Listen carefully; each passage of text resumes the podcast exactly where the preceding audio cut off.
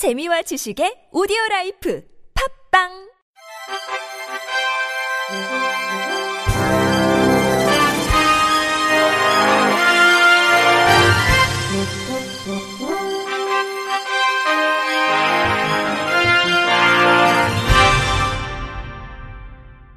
청취자 여러분 안녕하십니까? 1월 3일 수요일 KBRC 뉴스입니다.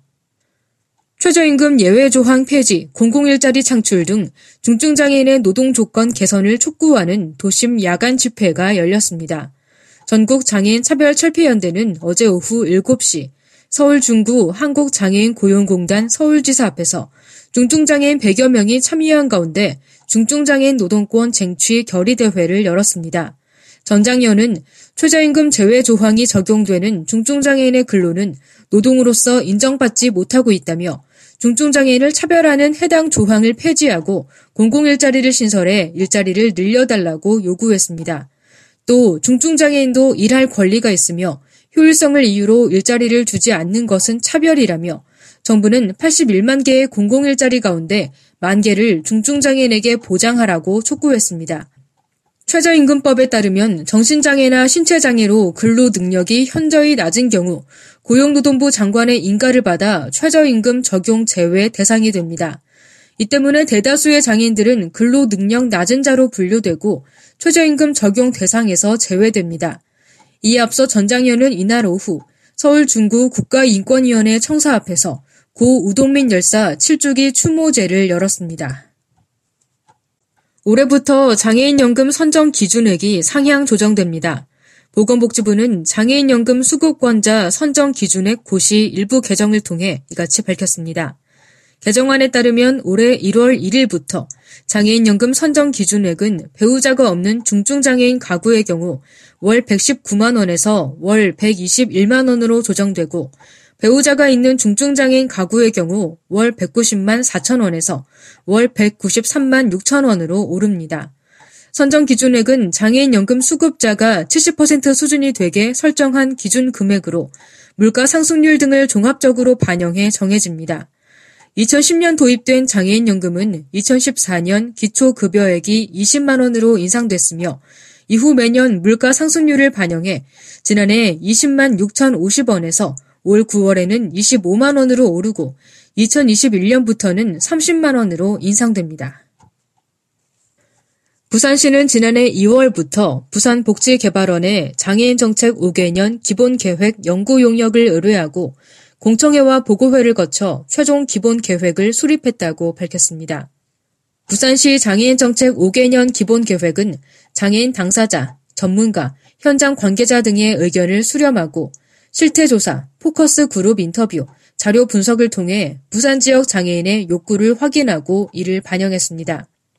특히 안정적 지역사회 기반 구축을 통한 장애인의 삶의 질 향상을 비전으로 설정하고 서비스 필요에 따른 주거가 확보된 지역사회, 적절한 경제활동 및 고용 안정을 보장하는 지역사회, 건강하고 여유로운 삶을 보장하는 지역사회, 차별이 없고 권리가 보장되는 지역사회, 정신장애인과 함께 살아가는 지역사회를 추진 전략으로 설정했습니다.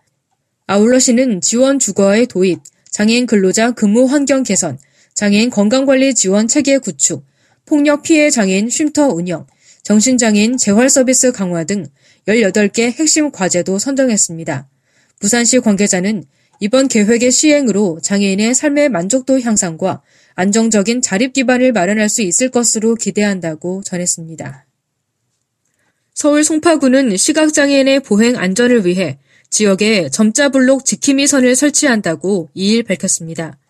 점자블록 지킴이 선은 점자블록 안쪽에 별도의 선을 표시해 시각장애인용 통행선인 점자블록을 침범하지 않도록 유도하는 것입니다.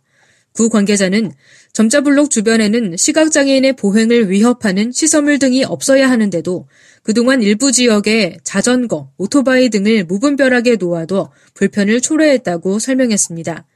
이에 군은 지난해 11월 지역의 주요 역 주변 점자블록 관리 상태를 점검한 뒤 시각장애인의 통행에 지장을 주는 자전거, 오토바이 거치대를 이동시키는 등 조치를 마쳤습니다.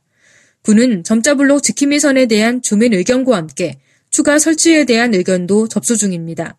박춘희 송파구청장은 점자블록 지킴이 선에 대한 주민들의 관심과 협조를 부탁드린다면서 더불어 군은 시각장애인들의 안전하고 원활한 보행 환경 조성을 위해 지킴이선 설치 사업을 지속적으로 시행하겠다고 말했습니다. 서울 영등포구가 발달장애인의 사회 참여 확대와 소득 보장을 도모하기 위해 2018년 발달장애인 일자리 사업을 마련하고 참여자를 모집합니다. 올해 신규 모집 인원은 6명으로 공고일 현재 영등포구에 주민등록이 돼 있는 만 18세 이상 등록 발달장애인이면 신청할 수 있습니다. 근무 조건은 1일 5시간 주 5일 근무이며 4대 보험 가입, 시급 9,100원을 지급합니다. 희망자는 3일부터 12일까지 발달장애인 일자리 사업 참여 신청서 및 자기소개서 등 제출 서류를 구비해 영등포구청 사회복지과로 방문 접수하면 됩니다. 군은 신청자를 대상으로 1차 서류 전형과 2차 면접 심사를 거쳐 채용 대상자를 우선 선발하고 2월 중 3주간의 실무 수습 기간을 거쳐 적합성을 판단한 뒤 2월 말 정식 채용 여부를 결정합니다. 신규 채용자는 3월부터 서남권 글로벌 센터, 구립 장애인 사랑 나눔의 집, 물레정보도서관 등 유관기관에서 사서 도우미, 급식 보조, 바리스타로 근무하게 됩니다. 노원 시각장애인 복지관이 오는 22일까지 시각장애인 가족 장애 이해 교육과정 참여자를 모집합니다. 프로그램은 29일부터 2월 9일까지 시각장애인의 이해, 바른 안내 보행법, 보행 체험, 저시력 체험, 시각장애인 여가 활동 체험 등으로 진행됩니다. 참여를 희망하는 사람은 누구나 노원 시각장애인 복지관 평생교육팀으로 문의하면 됩니다. 국립공원관리공단은 시각장애인과 함께 제작한 국가지질공원 안내 오디오북 손끝에서 감동의 목소리로 울리는 지질공원 안내서를 발간했다고 밝혔습니다. 이번 오디오북은 제주도, 울릉도 독도, 부산, 청송 등 우리나라 지질공원 10곳의 각종 정보를 시각장애인 13명의 목소리 재능 기부를 통해 제작됐습니다. 국립공원관리공단은 이번 오디오북 제작으로 사회적 약자인 시각장애인들이 직접 봉사의 주체가 돼 활동하는 계기를 주고 오디오북 청취자에겐 따뜻한 감동을 선사할 것으로 기대했습니다.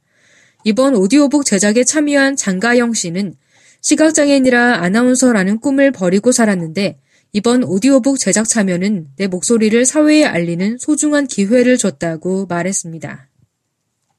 SC제일은행은 2017년 한 해 모은 타임카드 이용 적립금 1억 3,565만 원을 카드 이용 고객 명의로 시각장애인 연주단 한빛예술단에 기부했다고 2일 밝혔습니다. SC제일은행은 지난 2011년부터 고객 동의를 받아 카드 이용 금액 0.1%를 기부금으로 적립해 매년 연말 사회공익단체에 기부해왔습니다. 올해 타임카드 기부 적립금은 1억 3,565만 원으로 총 3만 7천여 명의 고객이 기부에 동참했습니다. 적립된 기부금은 지난해에 이어 올해도 시각장애인 연주단 한빛예술단에 전달돼 단원 역량 강화를 위한 교육과 연주 활동에 사용할 예정입니다. 홍성준 SC제일은행 카드 상품팀 이사는 타임카드를 사용해 시각장애인 연주단 기부에 동참한 고객에게 진심으로 감사드린다며 앞으로도 고객과 은행이 함께 사회 공익을 실천할 수 있는 상품을 개발하기 위해 더욱 노력할 것이라고 말했습니다.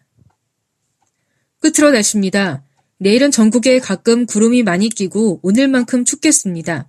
내일 아침 최저 기온은 영하 13도에서 영하 1도, 낮 최고 기온은 영하 1도에서 영상 8도로 예상됩니다. 지역별 최저 기온은 서울 대전 영하 7도, 춘천 영하 10도, 세종 영하 8도, 대구 영하 4도 등입니다. 한편 해안과 내륙에 모두 바람이 강하게 불어 체감 온도는 더 내려가겠습니다. 바다의 물결은 서해와 남해 먼바다에서 1m에서 2.5m, 동해 먼바다에서 1.5m에서 3.5m 높이로 일겠습니다. 이상으로 1월 3일 수요일 KBRC 뉴스를 마칩니다. 지금까지 제작의 권순철, 진행의 홍가연이었습니다. 곧이어 장가영의 클래식 산책이 방송됩니다. 고맙습니다. KBRC